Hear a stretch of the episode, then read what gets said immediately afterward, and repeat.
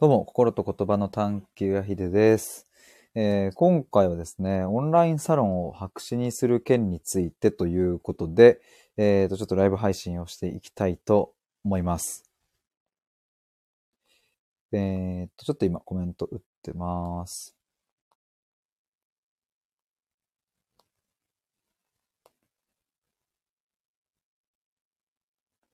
えーとですね、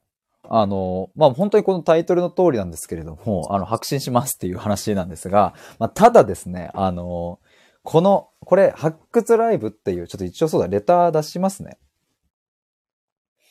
えーっと、どこだ、どこだ、どこだった。あ、ようさんは、ほんとこんばんは。ありがとうございます。来ていただいて。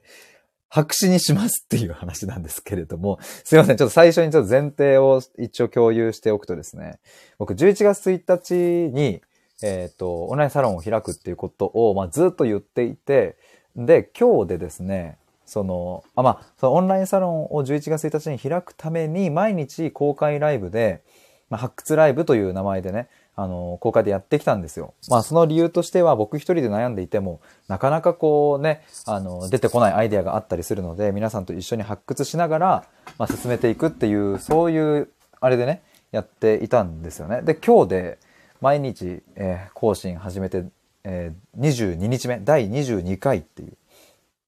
日なんですけれども、その第22回を 持ってるとか、第22回に話す内容はですね、11月1日からのオンラインサロンやめますっていう話です。で、まあ、あの、それが結論なんですけれども、まあ、なんでそれに至ったのかっていう話と、まあ、じゃあその、そもそも今まで話してきたこと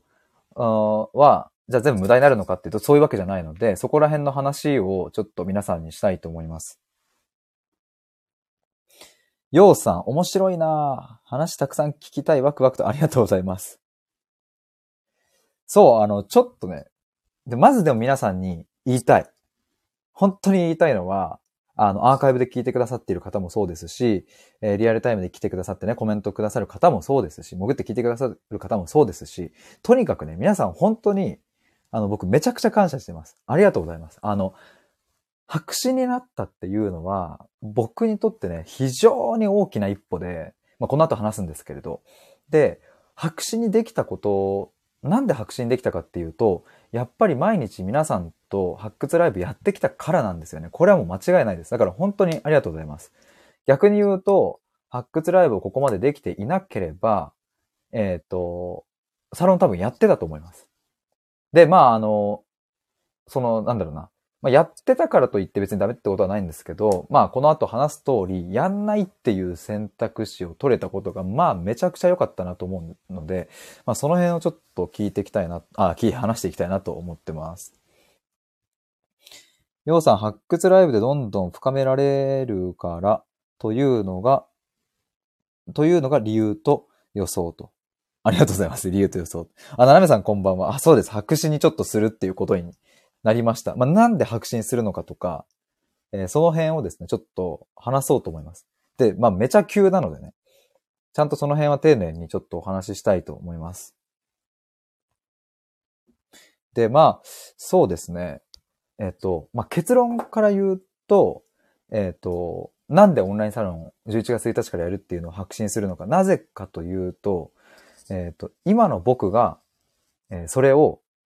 やるべきではないからっていうことがちゃんと明らかになった。まあ、これがもう答えですね。で、あ、ケティさんこんばんは。ヨウさん昨日はありがとうございました。どうもどうも。まあ、それが明らかになった。今の僕はこそこをやるべきではないっていう。もうそれがちゃんと分かったんですよ。で、まあ、どういうことかっていう話なんですけれど、えっと、昨日ね、僕、あの、兄貴と弟と、あと兄貴の彼女と、まあ、4人で、まあ、ちょっと飲んで、まあ、その後兄貴宅に行き、えー、宅飲みしながら日本シリーズを見るみたいな、まあ、そんな回があったんですけれども、まあ、そこでね、いろいろ話したんですよ。まあ、それがきっかけですね。えー、ようさん、KT さん、こちらこそですと。あ、ラジオサンタさん、こんばんは。どうもです。ありがとうございます。来ていただいて。あ、ヒロバンクシーさんもこんばんは。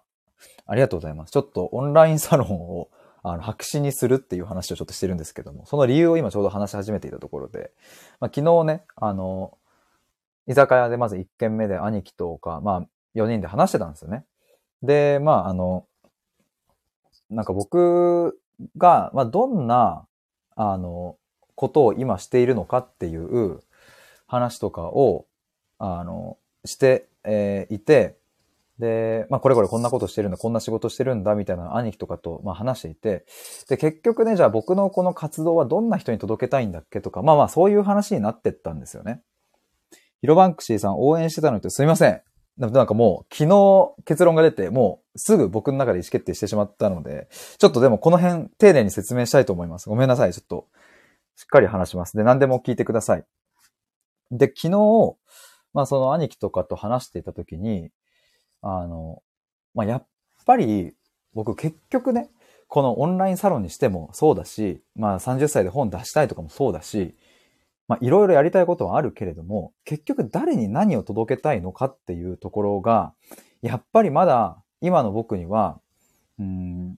鮮明になりきってないところがあるし、で、鮮明になってないってことは、やっぱり届いてない。まだまだ届いてないし、で、もっと言えば、それで、えっ、ー、と、お金を稼げてない。僕は、まだそうやってこう何か自分で物を作って、物っていうかそのサービスとかを作って、それを必要とする人に届けられてないっていう。で、今の僕の発信力だったりとか、まあ、もろもろ考えても、まあ、今の僕っていうのは、まあ、本当にビビたるもんで、えっ、ー、と、まあ、こういうスタイフとかの近い人には届けられていても、全然まだまだっていうのも、まあ、昨日話していてね、まあ、ちゃんと改めて認識したんですよ。で、えっ、ー、と、まあ、ってなった時に、この僕が今まで、ここまで21日、22日間話してきたオンラインサロンを、えっ、ー、と、やるタイミングって、まあ、このコンセプトでね、その例えば、昨日とか一昨日とかまで話してきたのって、まあ、変わりたいけど変われない、何かが足りないっていう空虚感とかを持っている人たちが真剣にこう物事を考えて、えっ、ー、と、真剣に笑って、真剣に泣いて、真剣に悲しむみたいな、そういう自分の感情にね、本気になって、えー、っていうような、で、言葉の意味をね、みんなでたくさん洗い直して、自分の言葉を獲得していこうみたいな、まあ、そういうものっていうのは、やりたいのならば、僕は自分で思うのは3年後から5年後ぐらいだなっていう感覚を持ったんですよ。まあもちろんその今やってもいいとは思うんですけれど、で、結局、俺はどうやって生きていくのかっていう話に、やっぱりそこに立ち返っていて、で、あの、まあ、今って僕、メインの収入は、ま、知り合いのとこと、あとは、えっ、ー、と、業務委託とっていう、まあ、その2本柱なんですけれども、まあ、言ったらですね、そこに依存しているっていう状況で、僕はサラリーマンをまあ、最初ね、僕、リクルートスタッフィングっていう会社に入ったんですけれども、まあ、なんでリクルートグループに行きたいかと思ったかというと、あの、まあ、起業家精神とかを持ってる人がやっぱり多くって、でも僕大学4年生の頃には起業したいなんて思いもないし、まあ、一人で何かビジネスができる才能なんてもさらさらないことはもう分かっていたから、3年間修行しようと思ったんですよ。で、ただ、1年勤め終わるぐらいの段階で母親が癌になって、余命1年と言われたから、まあ余命1年で亡くなるのであれば、寄り添いたいと思ったし、まあ、うん、3年で辞めると決めていたけれど、まあ1年半とかのタイミングで辞めたとて別にやりたいことやればいいじゃんというか、僕だっていつ死ぬかわかんないし、3年と言わずにもう挑戦しようみたいな感じになって、それで辞めたんですよね。だから僕自身の生き方として、やっぱり何かに依存したりとか、えっ、ー、と、っていう、まあその、もちろんね、その収入源としてはいろいろ業務委託があったり、いろいろあっていいと思うんですけれど、やっぱメインとして、僕は僕のちゃんとその商品を持ってたりとか、えっ、ー、と、僕の対話だったり、何か、えー、僕が作ったものを必要とする人にちゃんと届けるっていう。で、それで僕自身がちゃんと食えるし、まあ将来的にはちゃんと家族を賄えるし、子供たちのためにえっ、ー、と、子供たちの可能性のためにそのお金を使えるって、僕はやっぱそこを目指したいっていうのを、まあ、ずっと思ってたんですよね。ただ、今の状況っていうのは、うんと、この僕の、まあ、オンラインサロンにしても、やろうとしていたこともそうだし、うん、ラジオにしてもそうだし、結局、そこで何かお金を生むことはない。まあ、その月額でね、1000円とかっていうのは、その、想定はしていたものの、まあそれっていうのは別に僕の収入にするというよりはオンラインサロンのまあ財源として使うっていう位置づけではあったので、まあとなると、僕はだからこれを、まあ言ったら趣味でやってるっていう話になってくるんですよね。で、なんか、あの、そういうふうに、まあしたいなら僕はすりゃいいっていう話なんですけど、やっぱり僕は自分で作りたいし、その、ちゃんとそれでお金を生み出したいし、うん、そうやって循環を生み出していくっていう、まあそっちの方がよっぽど優先度が高かったっていうことに、まあ昨日兄貴とか弟とか、まあいろいろね、結構本当に深いとこまで話して、そこがこうパッて明らかになった時に、もう僕はその居酒屋のその場で、えっ、ー、と、あ、そういうことかってなって、もうその瞬間に、あ、もうこれは明日ちゃんと皆さんにお話ししようっていうところまで、まあ、すぐ決めました。もう迷、迷いはなかったっていう。まあそんな経緯ですね。まあちょっと他にも考えたことはいろいろあるんですけれども、ちょっと話しながら思い出した順に出していこうと思います。KT さん、ヒデボーイさんのご職業は何でしょうか？フリーランスって言うんですかね？まあ業務委託と、まあ知り合いのとこと、まあ日本柱なので、まあ、フリーランスっていうのがいいのかな？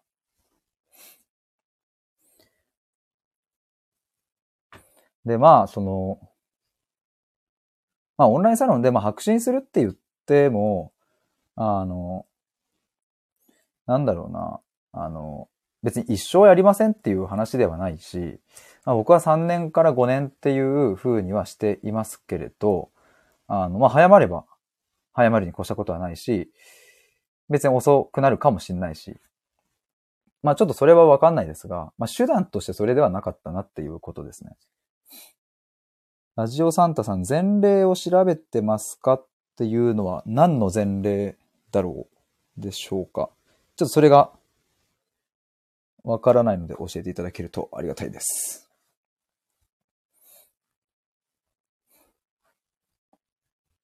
まあ、で、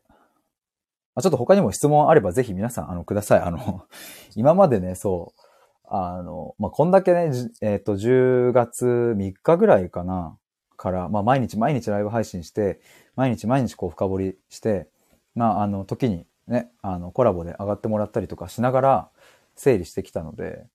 えっ、ー、と、まあ、なんで？って、なんでそうなるの？っていうところの疑問とかってあると思うので、ぜひもし質問があればお願いします。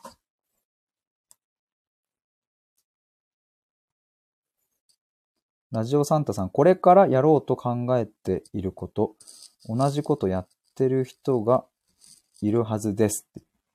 それの前例を調べてますかっていうことですかね。僕がやろうと考えていること。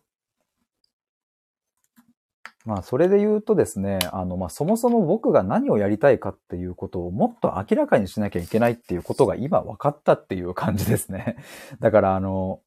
なんか、いや、そんなん話してきたじゃんっていう風な、なんかこのね、いつも聞いてくださってる人はめちゃめちゃ話してきたじゃんっていう風なことだとは思うんですけれど、なんかね、あの、なんて言えばいいんだろうな。まだ僕の解像度では全然届かないっていう、もうなんかそれを痛感したんですよね、なんか。ああ、ダメだこれじゃっていう、いい意味で。なんかこう本当に世界に、日本に、社会に届ける人たちの、やっぱこう、ものを見る、うん、で自分の言葉を言語化する、そういう力とかって、やっぱ本当にすごいと思うし、本当にそこに本気だなと思うんですけれど、やっぱ僕の思いとかって、うん、熱量はあるし、うんと、それを裏付けるだけの経験や、うん、まあ母とのね、過ごしてきた、まあ約束もあるし、いろいろそういう強い思いはあるんですけれど、思いがどんだけ強くたって、どんだけ整理されたって、やっぱり届ける力みたいなもんがないと、どんだけ頑張っても届かない。まあ、つまり、その、まあよくね、言う例だと、そのね、ただ、まあ正しい努力をしなさいみたいなのを言う、なんかその間違った方向に行っちゃうからみたいな言うと思うんですけど、まあ要はそういうニュアンスのことですね。ラジオサンタさん、その段階なんですね。まあそうですね。なんか、あの、自分の力じゃまだまだだっていう、もう悔しいけど、そういうことだなっていうのを、まあ自分で、なんか、うん、痛感したっていう。やっぱ物を作って人に売るとか、ちゃんとそれで、えっ、と、その人自身が、よかったこのサービス受けてた、よかったこの人と話してとかっていうふうに、そうやってちゃんと、うん、循環していくの、その、それを作るっていうのは、まあ、まだまだ僕は、まあ、甘ちゃんだなというか、それができてないやつが、うん、オンラインサロンで広げられるわけがないなっていう、うん、なんかそれをね、自分に対してね、強く思ったんですよね。もちろんきっと、まあここまで、えっ、ー、と、20何回ぐらいやってきたので、もしかしたら、あの、入りたいって思ってくださった方もいらっしゃるかもしれないですけれど、まあやっぱり、もっともっと僕は広げていきたいとか、って思った時には、うん、今の僕じゃ、なんかそこの力はないなっていう、まあ悔しいですけどね。えっ、ー、と、ななめさん、人が集まるのは人間関係に関することだろうな。あ、確かにね。そうそう。だから本当ななめさんがおっしゃってるように、そう僕にとってのやっぱ切り口が何かっていうのを、うん、もっと鮮明にしていかなきゃなって思ったっていうところですね。リエトンさんこんばんは。ありがとうございます。ななめさん、ジャンルが明確にしないと入りづらい。そうそうそう、そういうことです。だからまあ僕はですね、そう、昨日兄貴に言われたのは、ヒデお前、その人材業界にいたわけじゃんと。で、しかもまあリクルート出身っていうふうにも、まあ言えるわけじゃんっていう。で、ちゃんとそこで経験してきたんだから、その経験活かす方向で言ったら、例えばキャリアの支援とかだって、そういうふうな切り口で人の心を見るとかっていうのもできるよねっていう話になって、まあそりゃそうだなっていう。なんか僕は堅くなにですね、なんかその堅くなにというかもう自分のその経験というものをなんか一切関与させない形で自分のなんかこう考えとか自分のその深めてきた価値観みたいなもので勝負しようとしていたけど、うんまあ、甘えなって 自分で思った。それができるのは、もう本当に知名度のある芸能人とか、もう何か結果を出している人たちで、僕は、あたかがまだその会社で数年やって、まあその後はですね、自分で、えっ、ー、と、サイト作って広告収入作ったりいろいろやってきましたけど、たかがそれしかしてない僕だから、掛け合わせられるところは、まあ、これでもかって掛け合わせて、ちゃんと届けたい人に届けるっていう、それを、その道筋を作んないと、なっていう風になったっていうね。リエドンさん、あら、白紙？と、そうなんですよ。リエドンさんもね、あの、以前から来ていただいて、いや、本当そう、ごめんなさい、あの こんなにね、言い続けて、えっ、ー、と、やっぱ白紙ですっていうのは、まあ、なかなかね、僕も、あの、申し訳ないなっていう気持ちも、まあ、あるんですけれど、でもまあ、あの、ちょっと今日冒頭にも実は言っているんですが、まあ、白紙に持っていける覚悟ができているのって、やっぱこれだけ20回二十数回と皆さんと深めてきたからっていうのが、もう本当にそれが大きいんですよね。昨日兄貴と話したのは、まああくまできっかけで、で、兄貴と話したのは、その、ここまでこう、えっ、ー、と、発掘ライブで深めてきたことを話してるから。だから、ここまで深まってなければ、まあオンラインサロンやるんだ、へえ、いいじゃん、ぐらいしか話してないので、まあ、となると僕は、まあ、おそらくそのまんまオンラインサロンをやっていたかなと思います。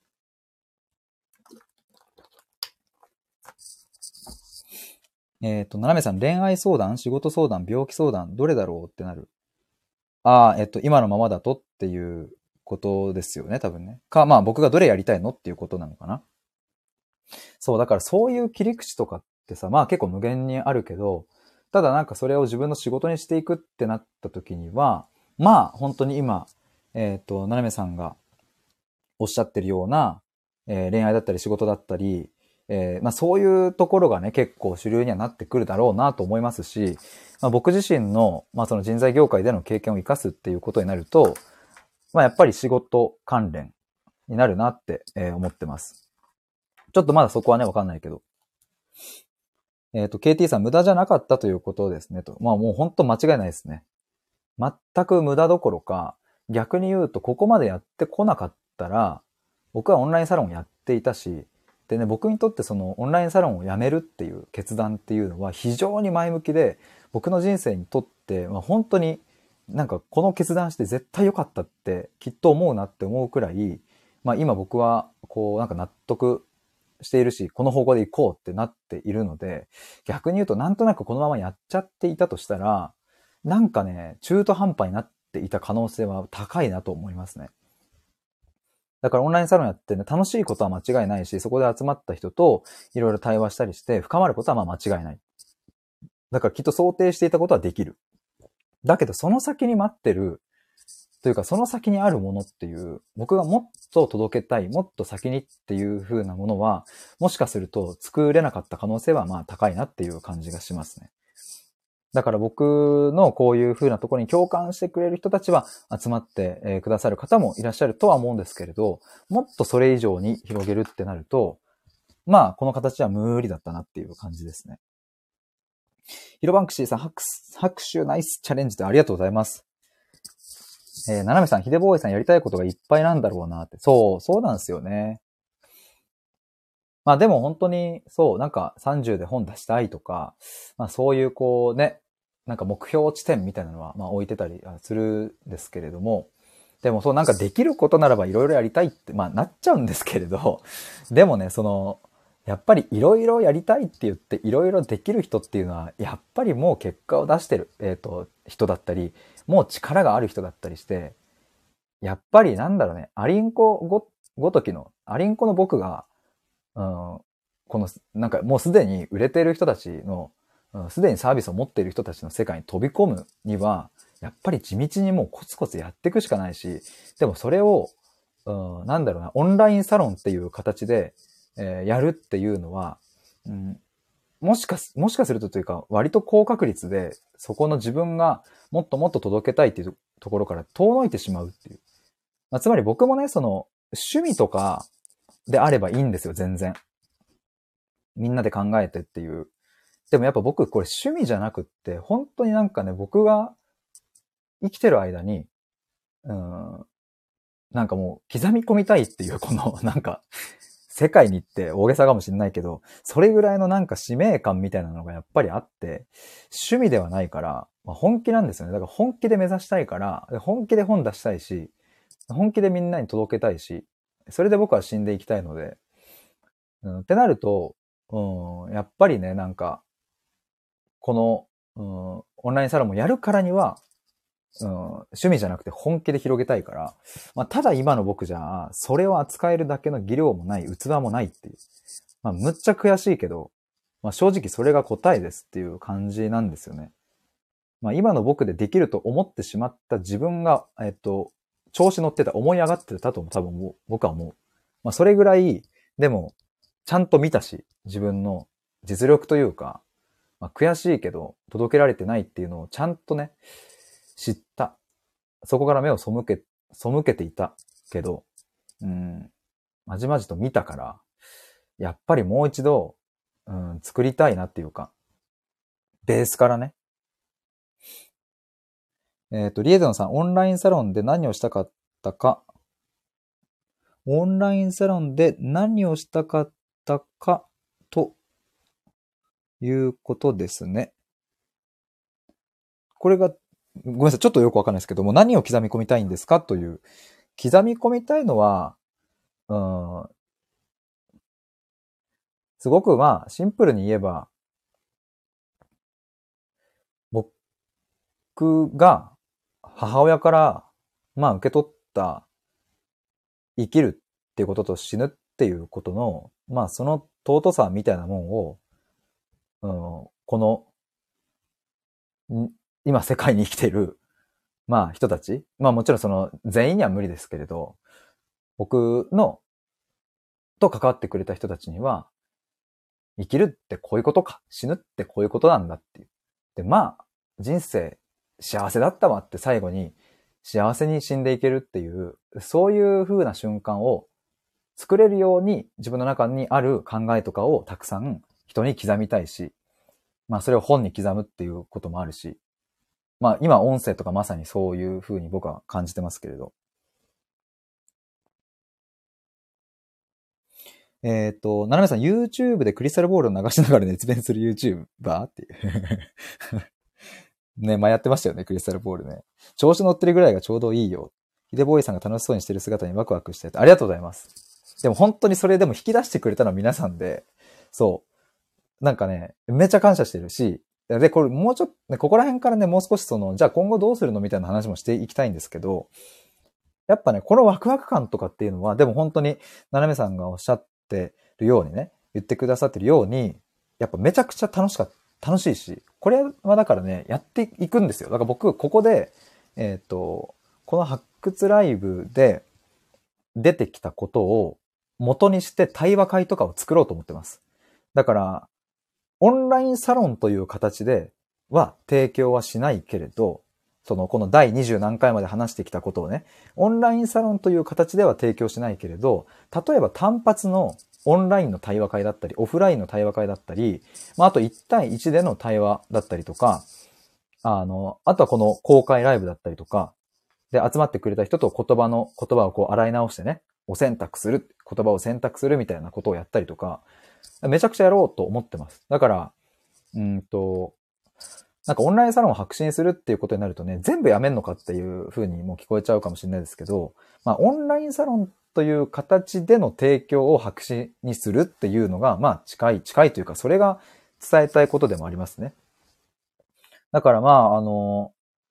逆に言うと、そう、別になんか有料でサロンにして、クローズにしてみたいな、あの、ことというよりは、まあ、割とオープンで公開ライブでね、皆さんとやったり、まあ、対話会はね、もしかしたら有料制にするかもしれないけど、うんと、そういう風にしたりとか、まあ、だから参加ハードルは逆に言うと非常に下がるし、ね、月額1000円となるとさ、まあ、いくら、なんだろうな、良かったとしても、やっぱり1000円ってさ、毎月かかってきたら、ね、いい額じゃないですか。1000円といえどね。だから、そういう意味で言うと、皆さんにとっての参加ハードルも低くなるし、うん、なんか対話会とかも定期的に開催していけば、なんかそうやって皆さんと一緒に深めていけるし、なんか僕がその興奮して調子乗っちゃうぐらいのワクワク感を皆さんと一緒に共有できる時間は作れるだろうなと思ってますね。リエドンさん素晴らしい目標ではないですかと。ありがとうございます。形を変えるってことですね。まあ、そうですね。そうです、そうです。だからそう、無駄じゃないっていうのはそういうことで、そう、だからちょっと僕もね、今日この話を初めてするので、なんかだ、あの、あんまりね、最初から整理できてなくて申し訳なかったですけど、そう、あの、このオンラインサロンという形では、やらずに別の形で提供するっていう、まあ意味での白紙でもあるし、まああとはさっき言ったように僕自身が、まあ今、オンラインサロンを大きくしたりとか、それで影響力を持っていけるだけの力はまだないから、だから、それがでも、ここまで22回やってきたからこそ、うん、おかげさまでそこが分かったっていう。だからまあそういう感じですね。KT さん、白紙に戻そうオンラインサロンで894年の検、検討士でしたっけ？検髄士でしたっけ？なんかありましたよね。白紙に戻そう。いや、だからね、そう。まあ、白紙にするっていうのが、まあその言葉がね、全部なくすみたいなイメージですもんね、確かに。だから、まあそのタイトルがそもそも見捨てたのかもしれないですけど、まあでも、なんだろうな。まあとはいえ、えっ、と、これだけやるやる言っていたものをやらないっていうふうに言っているので、なんかまあ濁して言うよりはね、白紙するっていうのがまあ、まあある意味結論なので、まあちょっと今日は、今回はそういうふうに表現させていただきましたが、まあそしてちょっと再三言ってますが、まあもうこの22回はもう間違いなくですね、あの僕のこの気持ちに気づかせてくれたっていうだけでも非常に僕はありがたいので、なんだろうね、だからその、さっきななめさんもおっしゃってたけど、そう僕がね、やっぱ楽しそうにしてる姿にワクワクしたってね、僕も超楽しかったんですよ。超楽しかったけど、でもこれ、届けないとやっぱり意味がないっていうね。で、それが、この、ね、さっきも言ったように僕も趣味で、スタイフの中だけでやるんだったら全然このままでいいんですけれど、やっぱりね、もっと、うん、広く届けたいって思った時には、うん、なんかね、届いてるって勘違いしちゃダメだなって思った。まあ、これもあるな。だからきっとね、僕、うん、あの、今まで今年の1月は対話コミュニティを作って、えー、7人ぐらいですかね。で、今は無料のコミュニティですけど、17人くらいになって、きっとオンラインサロンも、これだけ毎日発信して皆さんと共有していればね、最初は少ないかもしれないけど、きっと入ってくださる方いらっしゃるだろうなっていうふうに僕も、まあ期待をしていたし、本当にでも来てもらえるように頑張ろうって、まあ思っていたんですけれど、で、もしね、そうやってこう来ていただけて、例えばだんだんと人数が増えていった時に、あのね、やっぱりね、あの、届けられてるってね、僕勘違いするだろうなっていう、それもでもなんか今思ったな、なんか整理してくる中で。で、まあ、勘違いっていうのは、その、あれですね。届いていることには、うん、間違いないんだろうけれど、その、僕が想定している範囲での届いているっていうところで言うと、そうではないのに、うんと、届けられていることによって、その範囲、僕が想定している範囲にも届いているんじゃないかっていうふうに錯覚してしまう可能性があるんじゃないかっていうことですね。だからそ、それはね、なんか、あ良くないし、やっぱね、なんだろうね。でもなんか今いろいろああだこうだ言ったけど、まあまだ無力だし、全然力ないし、何もできないし、うん、自分でなんかビジネスを作る才能もなければ、うん、もっと多くの人に届けるような知識もないし、やっぱ全然まだまだもう赤ちゃんなんですよね。そんな自分がね、やっぱりこの皆さんに聞いてもらって、いや、それはすっごい嬉しいんですけれど、やっぱそこでね、自分が届けられてる人なんだっていうふうに思っちゃってた。それは、その、まだまだ足りないとは思っていたけど、届いているっていう風な実感を持てる瞬間がレターをいただいたりとか、あの、コメントいただいたりとか、DM をもらうこともあったりして、そういう風に思ってたんだけど、なんか俺、まだへっぽこだぞお前っていう その、お前調子乗んなよっていう、そういう意味でね。あの、さっきななめさんがおっしゃってたような、そのなんか、なんだろうな、こう、対話する中でもうワクワクしちゃって、もう止まんない調子乗っちゃうみたいなのはいいと思うんですけれど、それはもう今後僕、あの、ぜひ調子乗らせていただこうと思うんですけど、やっぱ何かを作るみたいなこと、届けるみたいなことは、全然へっぽこなのにもかかわらず、なんかね、俺できるって思っちゃってたんだよな。だからもっと勉強しなきゃいけないし、もっとやることはたくさんあるし、まず、まず一人でも二人でも、僕のね、例えば対話とか、何かなんだろうな、プログラムでも何でもいいんですけども、僕が作ったものを本気でいいと思ってくれて、そこにちゃんとお金を払ってくれて、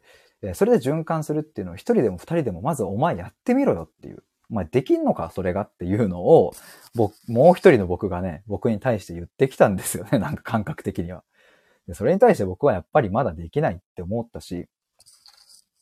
うん。悔しいんですよね、それは。だからオンラインサロンを白信するっていうその選択をするのもまあ悔しいですね。でも今の僕には無理だっていうのも分かったから、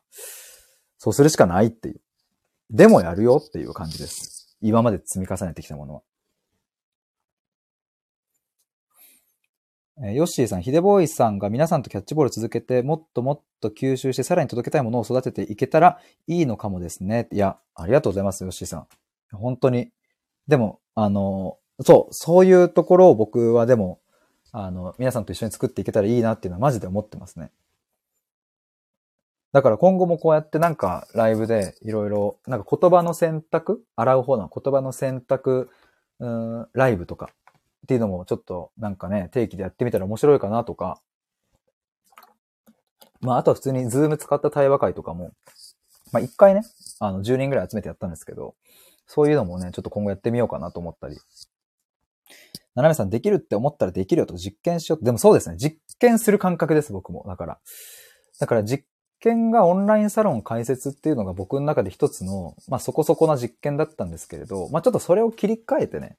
まずちゃんと一人に届ける。その 商品をちゃんと届けるっていうのを、ちょっとまずそこ頑張ってみようって思ってます。で、そこができてきて、えっ、ー、と、自分の中での何かこう、基盤みたいなものが出来上がってきたときに、オンラインサロンはスタートするかな。まあちょっとそれはどういうタイミングかはわかんないし、本当にオンラインサロンという形が適しているのかどうかもちょっとわかんないからね、その時になってみないと。リエトンさん、調子に乗りながら楽しく学びながらやればいい気がする。私もそんな感じですっていうね。そう、だからね、僕でも、そうそう、あの、なんかね、今日結構まあ強く自分はできないっていう話は知ってますが、まあ一方でね、一方で、ちょっとここら辺から調子乗ろうと思いますが、あの、まあ、俺にしかできないでしょって思ってることもやっぱりね、あるんですよ。まあ、俺にしかって言うとね、いやいや他にもいるよっていうなんか、あれはありますけど、ここまで、えっ、ー、と、言葉の背景を対話でね、覗いていくとかっていうのは、まあ僕はね、なんか、あの、まだ、あの、なんだろうな。いや、俺、全然戦えるって思うし、もっとこの、なんだろう。世界、世界というかこの世に出ていっても、全然そこは戦えるから、で、こう、思考していくことだったりとか、まあ、あの、哲学者みたいなところのスタンスはまあ僕はちょっと違うので、哲学とかというよりは、あなたがその言葉についてどんな意味を持たせているかっていうところを、まあ、深掘りしていくことに、まあ、僕はまあめちゃくちゃそこは得意だから、まあそこはね、存分に調子に乗らせてもらって、俺ここ得意っすっていうのは、まあ全、バンバン言ってこうかなとは思いますね。だし、そこは調子に乗りながら、まあでも、あの、そこをね、ちゃんと軸にして、でもできないことも明確になったから、あの、勉強しながら、まあ日々悔しさを痛感しつつ、でも調子に乗りながら頑張っていきたいなと思います。リエドンさん、なるほど、自分の計画があるんですね、と。ナナさん、YouTube も最初は全然認知度なかったし、ヒデボーイさんが先駆者になれることなんだろう。クリスタルボール悪徳セミナーカウンセリングっていう。やばいね。クリスタルボール鳴らしながらさ、悪徳セミナー講師風で 話すっていうね。あれ結構楽しかったですけどね、両方。いやー、だからね、なんだろうね。だからまあでも僕も自分が思い描思い描いているというか、うん、なんだろうな、こう、まあ、まあ何を目指したいのか、どんな社会を目指したいのかって言われてもね、まあ正直僕はね、そこまで、うん、世界を変えたいとか、社会を変えたいとかはまあ思わないし、うん、まあなんか言ったら僕に、僕が関われる人を、と、まあ本気で、うん、死ぬ瞬間の幸せをまあ目指すっていうことだから、なんかまあ、うん、そんなね、なんかすごいこう、規模のどでかい目標は僕は持ってはいないんですけれど、まあただ、なんだろうな。まあ本を出すっていうのは、まあ言ったら一つ届いている証でもあるしね、その本を出せるっていう状態は。だし、まあそれがね、売れるか売れないかわかんないけど、本で届けられるっていうのは、まあ一つ自分の、うん、仕事を作るきっかけにもなるし、一つの、まあ信用にもなるし、まあっていう意味合いでね、で、まあなんか、母ともね、そういう風な話とかを最後したりしたから、まあだから目標に置いてるってだけで、まあ、別にその本を出すことが目的ではないんですけれどね。まあなんか、なんだろうな。まあ僕野球やってたんですけど、甲子園に行くぞみたいな分かりやすい目標を置いてるっていうことですね。なんかまあそれがあるかないかじゃやっぱなんだろうね。なんか自分のこう、熱量みたいなものも変わってくるし、まあ、逆にこう本出せなかった時は出せなかった時で悔しいってなるし、出せたら嬉しいってなるし、でもそこに目標とか旗を何も置かなければ悔しいも嬉しいも生まれないっていう。まあシンプルにそういう感じですね、なんか。ななめさん、やっぱり楽しい人には集まります。確かにね、それはありますよね。いや、だから今日はちょっと僕もその白紙に戻す回なのでね、なんかちゃんと説明しようと思って、なかなか力も入っていたとは思うし、なんかまあふざける感じでは今日はない、えー、ですけれど、あでもなんか、そう、あの、まあ楽しくしたいっていうのはもうずっとそれはもう持ってますね、なんかね。ななめさん、しんみりしちゃうからってしんみりはね、良くない。良くないというかね、しんみりで話してもね、なんかね、生まれないもんね。だからまあ、悪徳、悪徳セミナー講師風でね、まあ話すだけでもさ、なんかちょっとパッと明るくなるからさ、そういうのもさ、なんかちょこちょこ入れながらね、今後もやっていくのありだなと思うし。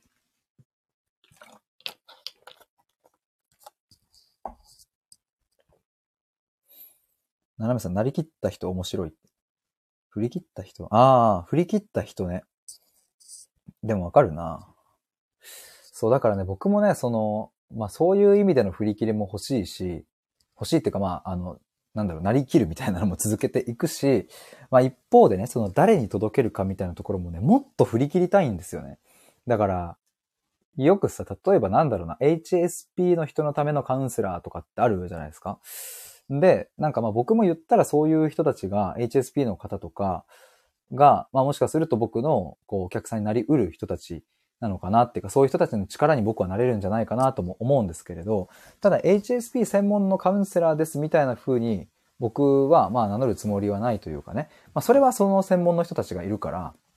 じゃあ僕の切り口って何だろうっていう風に結構考えたいんですよね。だからむしろね、むしろねというか、まあ明日からもこの発掘ライブ、ちょっとあの、ほん、やりたくって。で、なんかそういうの皆さんと一緒に考えたいなっていうのはあります。めちゃくちゃ。で、まあ昨日ね、あの、兄貴と弟と、まあ彼女、兄貴の彼女さんとね、居酒屋で話してる時に弟がね、結構面白いことを言ってくれ、面白いことっていうか弟のなりの切り口を言ってくれて、なんかヒタあれじゃない？みたいな。あの、やりたいことを見つけるみたいな、そういう切り口でもよくないみたいなことを言ってくれて、あ、それはまあ面白いなと思ったんですよ。で、まあ今で言うと、例えば八木仁平さんとかっていう方が、世界一わかりやすいだけ、なんかこう、やりたいことの、世界一優しいやりたいことの見つけ方だったっけな？そういう書籍出されてて、まあめちゃめちゃ売れてるし、えっ、ー、と、その自己理解セッションみたいなのも、あの、結構ね、あの、売れてると思いますし、他にもそういうこう業界とか会社とか、まあ、あるので、まあそういうところに、まあ別に勝つのは無理ですけれど、まあただ需要はあるなというふうに思うし、まあその、八木仁平さんには八木仁平さんの自己理解メソッドみたいなのがあって、まあそれを体系化されているのでね。僕もあの本は読みましたが、僕だったらこうは表現しないなとか、あ僕もここ同感だなみたいなところはやっぱりあって、じゃあ僕なりのそういう体系化みたいなのができた時には、八木仁平さんの自己理解メソッドとはまた違う何か価値を出せるものは作れるんじゃないかなとも思って。だからそういうね、商品設計みたいなところとかも、にも結構時間を使っていきたいんですよね。オンラインサロンをまあやめて、そういう商品設計とかにも時間を使いたいっていう感じ。えー、リエドンさん、切り口かってね、切り口って結構むずいっすよね。ナナメさん、ブラジルまで何かを深掘りするヒデボーイって。ブラジルの人聞こえますかって言うんだねあのギャグとかさ、全然面白くないのに、すげえ記憶に残るっていう。リエドンさん、自分の強み、強みを活かす。そう、八木仁平さんのストレングスファインダーで価値観、えー、わかりました。ね、だから、その体系化するみたいなのをちょっと本気でやりたいなとも思ってたりしますね。だから僕もね、結局、その、やってることって体系化せず、僕の今湧いてきた思いを話すっていうのを、まあこのスタイフでは、まあもう削除した放送とか URL 限定含めるともうね800から900ぐらいはやってるんですよ。で、だからまあそれはね、すごくこう僕自身も話す練習にもなっているし、わかりやすく人に伝えるっていう、そういう力もついてきたとは思うんですけれど、まあ、ただ、うん、これから出会う人たちに届けるってなった時には、やっぱりわかりやすくまとまっていることっていうのは、まあもう、もう明らか、もう超大事なことで、僕はなんかそれを作れてはないんですよね。だから例えば僕は、その、なんだろうな、例えばこう、ミシルさん、ミシラのミシルさんとコラボライブさせてもらった時には、ヒデさんすごく聞き上手ですよねって、僕聞き上手、ヒデさんが聞き上手だと思うポイント4つあってっていうふうに言ってくださったんですけど、例えばね、じゃあ、あのミシルさんがそう認めてくれるんだったら、まあ、僕なりの聞き上手になるための、まあ、ポイントをめちゃめちゃ体系化してみるとかも、あの、それも面白いなと思うし、それがちょっと売れるか売れないかわかんないし、どういう需要に刺さるのかわかんないけど、例えばまずそれをまとめてみたりとか、まあ、あと僕なりにこう一つ思い浮かんでるのは、なんかこう、対話したい人とか、うん、より聞く力も話す力も高めたいって思ってる人に対して、なんかね、オーダーメイド的にその人の対話力をこう強化するみたいなのも、僕はね、なんかね、できるんですよね。なんかそれが。できるって思うんですよ、それが。だからでもできるって思うんだけど、できるって思いますじゃあ、やっぱ人はそこに、うん、何かそれを欲しいとは思わないから、なんでそれができるのかとか、そういう体系化をね、どんどんどんどんしていきたいなって思ってますね。ただまあ、それも、じゃあ結局それで誰に届けたいのっていう話で、えー、何に悩んでいて、どんな悩みを解決したいのっていう、で、その悩みが深ければ深いほど、で、緊急性があればあるほど、うん、届ける、まあ、意味、価値も、まあ、上がるだろうし、まあ、それがね、ちゃんとこう、僕自身の生活、お金を稼ぐっていうところにもつながってくるから、あの、まずはそこだなっていう。そこができた後に、うん、緊急性はそんなに高くないけど、重要なことに手をつける。あ、まあ、そう、そういうことだな、多分。なんか今話で分かりましたわ。なんかその緊急かつ重要な人の悩みの切り口を僕は多分今探した方がよくって、ちゃんとそこに刺さる、うん、商品を作ったり、体系化したりっていうのをまず、まずやる。で、そこができた後に、うん、緊急性は全然ないんだけれど、その人にとって非常に重要である、まあ、例えば過去のトラウマの話だったり、とか、まあ、親子関係の話だったりとか、そういうところに、うん、刺さるような商品設計をしてみるとか。で、その後に、こう、オンラインサロンでみんなで考えをこう深めていくっていう、うん、それをやってみるとか、そういう流れなんじゃないかな。なんか今言ってて思ったな。それができてったらいいかも流れ的には。なんかちょっとそれマイルストーン的に置いてみるか。いつまでにこれするみたいな。あんまりそういうのが僕ね、なんか、こう、計画をこう、がっつり決めるとかっていうのが、僕自身あんまりこう、得意ではないし、うん、好きではないし、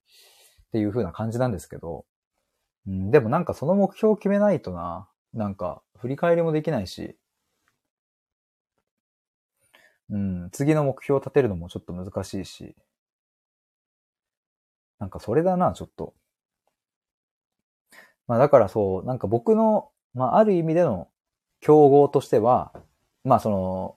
まあ競合にもならないくらいね、今は差が、差があるというか、でかいですけれど、八木仁平さんのあの自己理解、えー、メソッドを使った、あの、コーチングとか、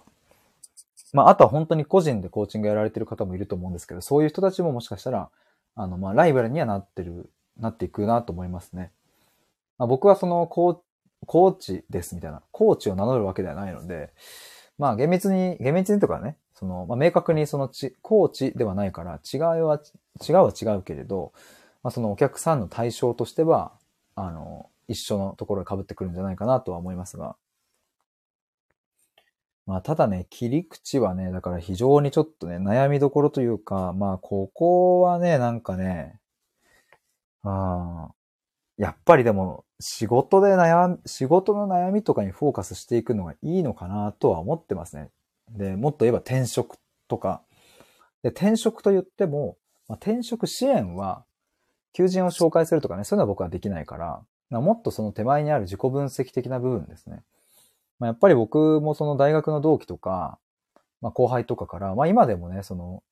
なんかちょっとその仕事辞めたいんだけど相談乗ってくんないってそういえば結構来るなって思ったんですよ。そういう話が後輩も同期も。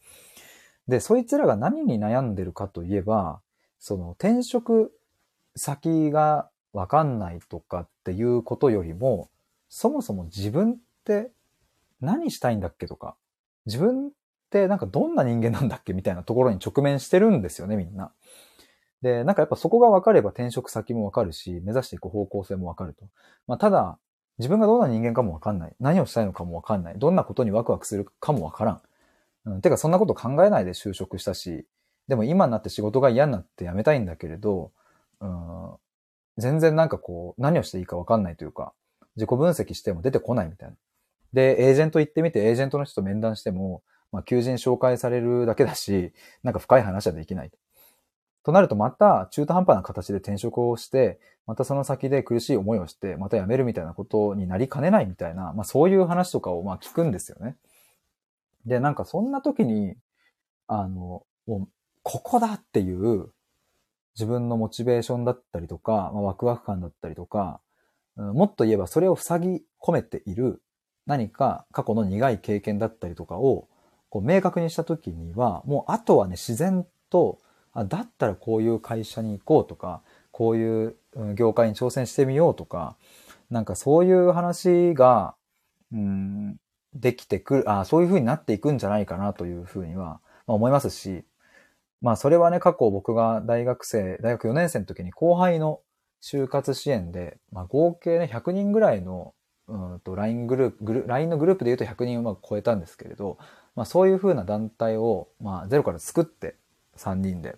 なんかそこでやってた時も、やっぱりその自己分析をゴリゴリにできた時の、なんかその就活生のなんか目の輝きとその後の動きの速さと熱量みたいなもんは、やっぱり違ったんですよね、なんか。リエゾンさん、ビジネスコーチングっていう。まあ、ビジネスコーチングとは違いますよね。まあ、ビジネスコーチングがまあ何を指してるのかにもちょっとよりますけれど、なんかビジネスのコンサルをしますっていう話ではないですね。だからまあ僕が、でも今の僕が提供できるものって結構そういうものはまあかなり、そこはかなり価値を出せるっていう風な自信はあるので、で、なんかそうなるとですね、なんか今って、あの、転職しようと思った人をターゲットにしている、うんと、企業がやってるコーチングサービスっていうのがあるんですよ。で、結構そのね、企業、企業がやってるコーチングサービスがね、今ね、割とね、すごい市場が伸びていて、で、いろんな会社があるんですけれど、結構ね、単価高いんですよ。まあ、いい値段するんですよね。安くて、セッション5回で30万とか、で、もっと10何回とかなってくると90万とか、で、そういうのを払って、うんと、その、あれですよ、その、転職の求人を紹介してもらうコーチングではなく、そこの前の自己分析とかのフェーズで90万とか払う人がいる。めちゃくちゃいるんですよね。で、30万とか払う人もいる。で、それを見たときに、うんと、なんか僕別にその、そこに90万とか、まあもっと安くて50万とか、まあ30万とかわかんないけど、そんなに払わなくても大丈夫だよっていう、なんかその なん、なんて言うんですかね。えっ、と、そこに90万払うんだったら、あ僕に30万払ってもらった方が価値が出せるっていうふうに、まあ今の僕はそれはもう、まあ、根拠なき自信ですけれど、えっ、と、そういうふうに思ってるので、でもそれを、まあ言葉でどれだけね、熱量を込めて言ったとて届かないので、まあ、届くように、うんと、まずコンセプトから練り直し、だから僕にとってのミッションとかビジョンとかバリューとかって何だろうっていうことと、それを言葉にすることと、まあ、それをちゃんとウェブで表現する。僕のホームページでちゃんと表現すること。で、僕のその、まあなんだろうな、転職前の自己分析の、まあ、対話をするっていうのって、えー、つまるところ何をするのっていうのを、やっぱそこをちゃんと体系化していくっていう、まあ、ことなのかなって今は想像してますね。想定してます。だからまあ、あの、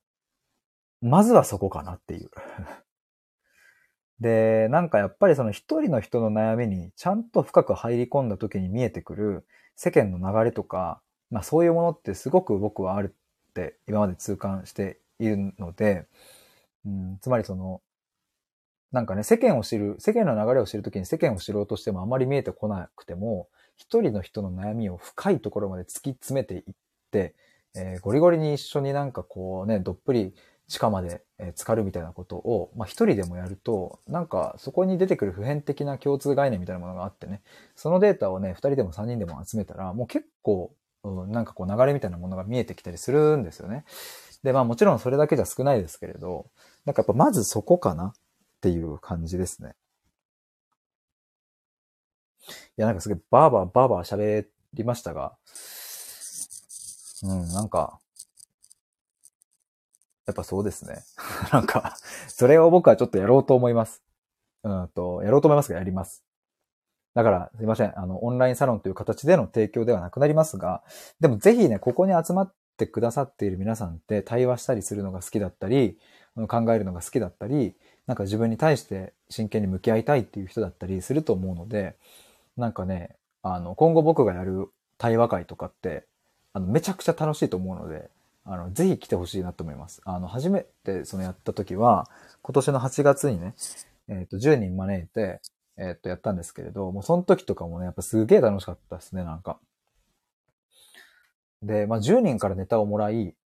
うん、ネタっていうのは、あの、こんなテーマで今日話したいですっていうのを10個もらって、その10個を90分間で、えっ、ー、と、まあ、うまいこと調理するっていうのをやってみたんですよ。まあそしたら非常に楽しくって、例えばその、とある人は結婚をいつすればいいのかわかんないっていう悩み。で、とある人はどうやったら世界を平和にできるかっていう悩み。で、とある人は自分とは一体何なのかという悩みみたいな、まあそういうものがバラバラと10個出てきたんですけれども、深掘っていくとですね、どれも共通しているものがあったり、繋がっていくものがあるっていう、なんかそういうのとかめちゃ楽しかったので、なんかぜひね、なんか来てもらえれば、あの、そこは実感できると思いますし、皆さんそういうのきっと好きだと思うので、なんか一緒に対話会、なんかやったら言葉の選択対話、言葉を洗っていく対話会をちょっとやりたいなって思いますね。ああ。今日は、ほうじ茶でございます。濃く香るほうじ茶。一番茶100%です。限定焙煎と書いてあります。何の限定焙煎なのかわからない。どっかに書いてあるのかな限定焙煎。どこで限定してんだろうな。うーん。わかりませんが、限定焙煎と書かれていると、まあなんか良さそうですよね。限定ですから。の多いお茶です。伊藤園が出してる。これめちゃうまいですね。あ、書いてあった。濃く香る美味しさの秘密、限定焙煎。えー、厳選した国産一番茶を本品のためだけに限定焙煎し、濃く香る美味しさを引き出しました。くつろぎのひとときに濃く香るほうじ茶をお楽しみくださいとのことです。それはうまいわけだ。この本品のためだけに限定焙煎ですからね。それは美味しいよ。ああ。ということでね、あの、なんか、まあ1時間ちょいくらいで終わりにしようと思いますが、まあひとまずですね、あの、まあ改めてちょっとここまでの話をまとめると、えっ、ー、と、オンラインサロンでの、という形では、えー、やらやらないですと、えー、皆さんごめんなさい。ただ、あの、今日まで話してきた、えっ、と、ハックスライブでの積み重ねてきたものは、もう無駄になる、なるどころか、めちゃくちゃ生きてるし、なんならそれを、えー、僕の対話会だったり、公開ライブだったり、えー、そういうもので、あの、出していこうと思いますし、まあ、むしろ皆さんにとっては、参加のハードルが低くなって、えっ、ー、と、もっとこう、なんだろうな、気軽に楽しんでもらえるような、だからこう、オンラインサロンだとね、月額1000円で割とこう、ちょっとクローズ感が強くなりますけれど、まあそうはしないので、まあ、むしろ、こう、関わりやすくなるっていうメリットもあるなと思いますので、まあそんな感じでよろしくお願いします。で、公開ライブでは、あの、もうそのオンラインサロン開設までの道のりっていうことではなくなりますけれども、あの、それで言うと、僕自身の誰に届けたいのか、何を届けたいのかとか、理念とか、どんなビジョンを持っていくのかとか、そういうところを、まあ、ぜひ一緒に考えたりしていただけたら嬉しいなって思いますね。いや、なんか、ちょっと声がなんか ちょっと待ってください、なんか。なんかカサカサしてきたの。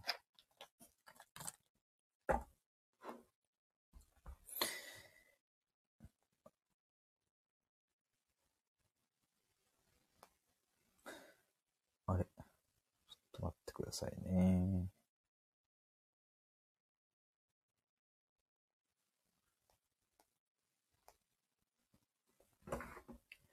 今日は月曜日っすよね。か、水。だからまあ今年も、もう今10月後半なのでね。あと2ヶ月くらいじゃないですか。で、まああと2ヶ月かってなってね。でもなんかあの、そういえば2022年、うん、の時に、やっぱり自分でちゃんと自分の商品を作って売るっていう経験積みたいなっていうのをそういえば思ってたんですよね。で、もう気づけばあと、うん、2ヶ月で。あ、ななめさん、そう、2023年になっちまう。そうそう、2023年になっちまうじゃないですか。なんか俺もさ、まだ今27歳だけど、やっぱ母ちゃんが癌になってから、その癌のね、友達とかこう輪が広がってった時に、まあ、30代前半で余命宣告されてる男性がいて、その人ね、娘さんが2歳でお腹の中にまだ赤ちゃんがもう一人妊娠されてるっていう状態で余命宣告を受けてたんですよ。で、その人海外でバリバリ仕事をしている男性で、でももう辞めざるを得なくなって日本に帰ってきて、まあ、今、あの、まだご健在かどうかわかんないけど、でもそういう人とも、まあ、ズーム越しに話したことがあったんですよね、ズーム会で。で、なんかさ、そういうのを見てるとさ、うん、なんだろうね、あの、僕もいつそうなるかわかんないし、なんかね、よく生き急ぐなとも言われるけど、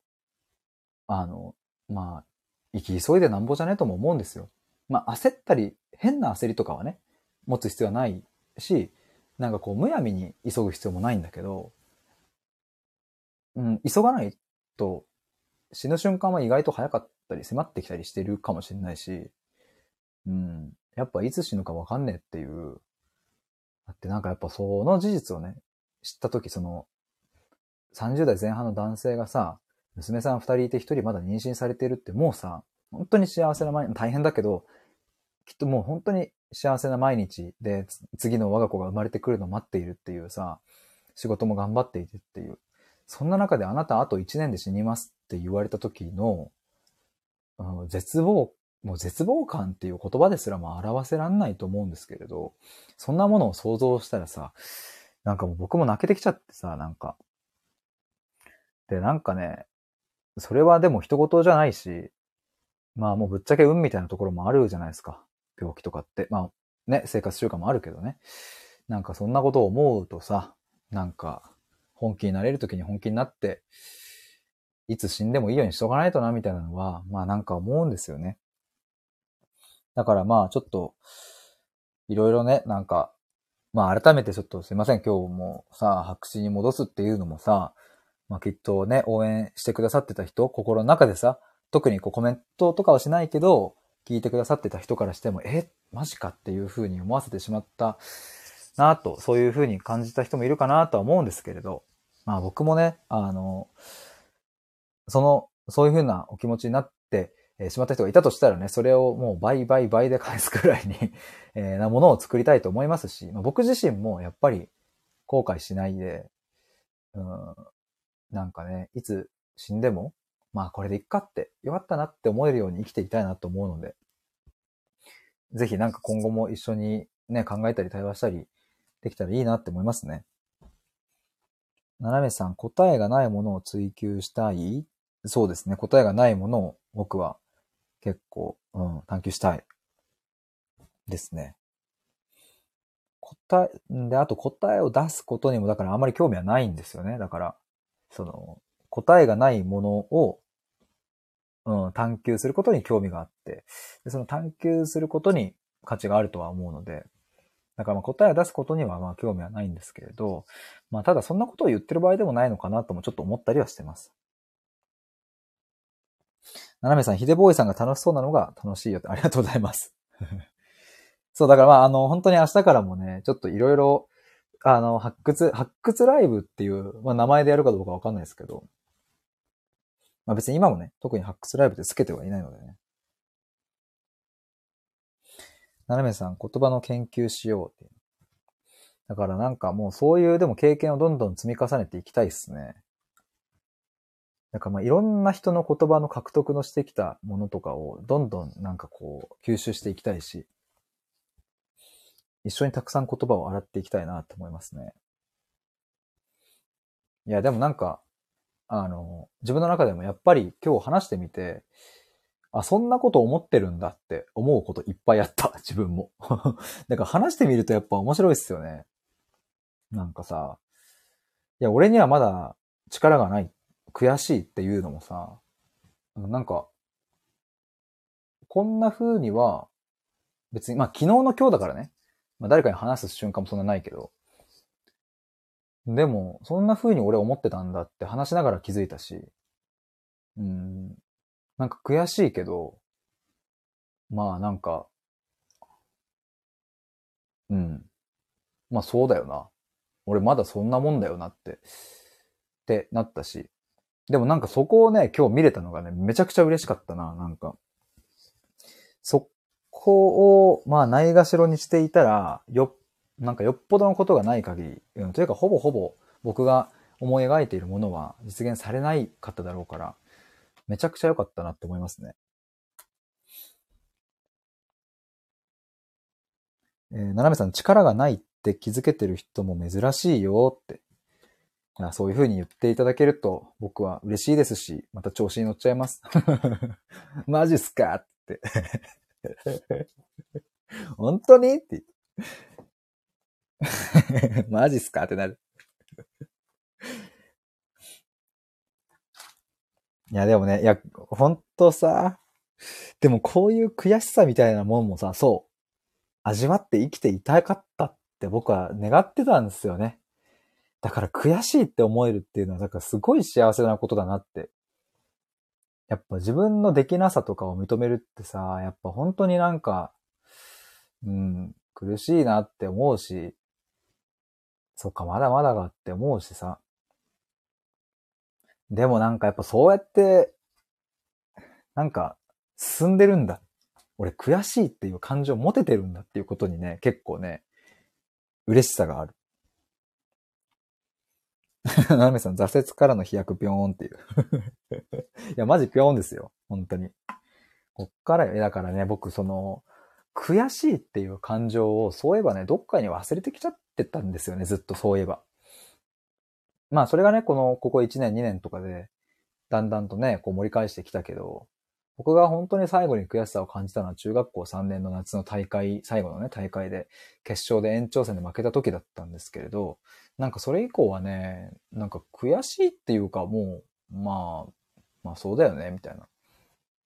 だから受験とか僕一浪して立教に入ったんですけど、まあ本当はね、早稲田に行きたい、みたいな目標を立てて立てていたんだけど、なんか別にこう、落ちた時に、悔しくなかったんですよ。あ、まあ、いっか、みたいな。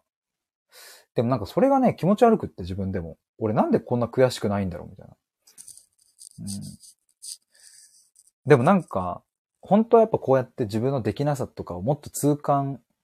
して悔しいって思いながら前を向いて生きていたかったんだけど、まあ多分その当時は自分のできなさみたいなものに蓋をしていただろうし、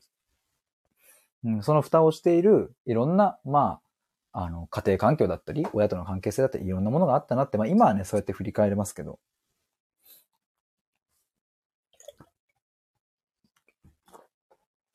ああ、茶がうめえ。斜めさん、落ちた分飛ぶぞっていう。あの、長州力が、あの、千鳥のさ、なんだっけ、あの、ボタンを押してさ、ちょっと待てってあの、止めるやつの、あ、あなんか、なんだっけな。あのあのテレビに出てる時に、お前これ食ってみろ、飛ぶぞって言ったあのシーンがあるんですけど、ご存知の方いらっしゃいますかねあ、七重さん長州力をイメージした。やっぱそれっすよね。お前これ食ってみろ、飛ぶぞっつって。でさ、その時にさ、の、あの、千鳥の二人がバーンと止めてさ、なんかそれは赤いやつみたいな、そのね、薬の方やみたいな みたいのでめっちゃ突っ込んでて、あれ笑った記憶がありますわ。ななめさん、やっぱりぶっ飛んだ人がおもろいって。いや、そうね。なんか、だからそれで言うと、だから僕は本当にその言葉みたいなところに、なんかもうそこにぶっ飛んでいきたいんだけどね。ちょっとでも、あの、ぜひまた明日からですね、僕どんな切り口で誰に何を届けるのかみたいなところを、まあちょっと発掘ライブで話したりとか、まあ、僕自身もね、ちょっと考えて作ってみたいなと思います。まずは一つ届け先を決めて、えー、その人たちに、え届けられるものをまずは一つ体系化して、それをちゃんと作ってみる。で、売ってみる。で、満足してもらえるように頑張る。それですね。ちょそれをやってみたいと思います。じゃあ、ということで、1時間超えてしまったので、そろそろ終わりにしたいと思います。あの、潜って聞いてくださっている方も、ありがとうございました。アーカイブで聞いてくれてる方も。まあちょっとね、また明日からアックスライブ楽しんでいきたいと思いますので、よろしくお願いします。ということで、以上で終わりです。ありがとうございました。バイバーイ。お疲れ様でした。いい夢見ろよ。バイバーイ。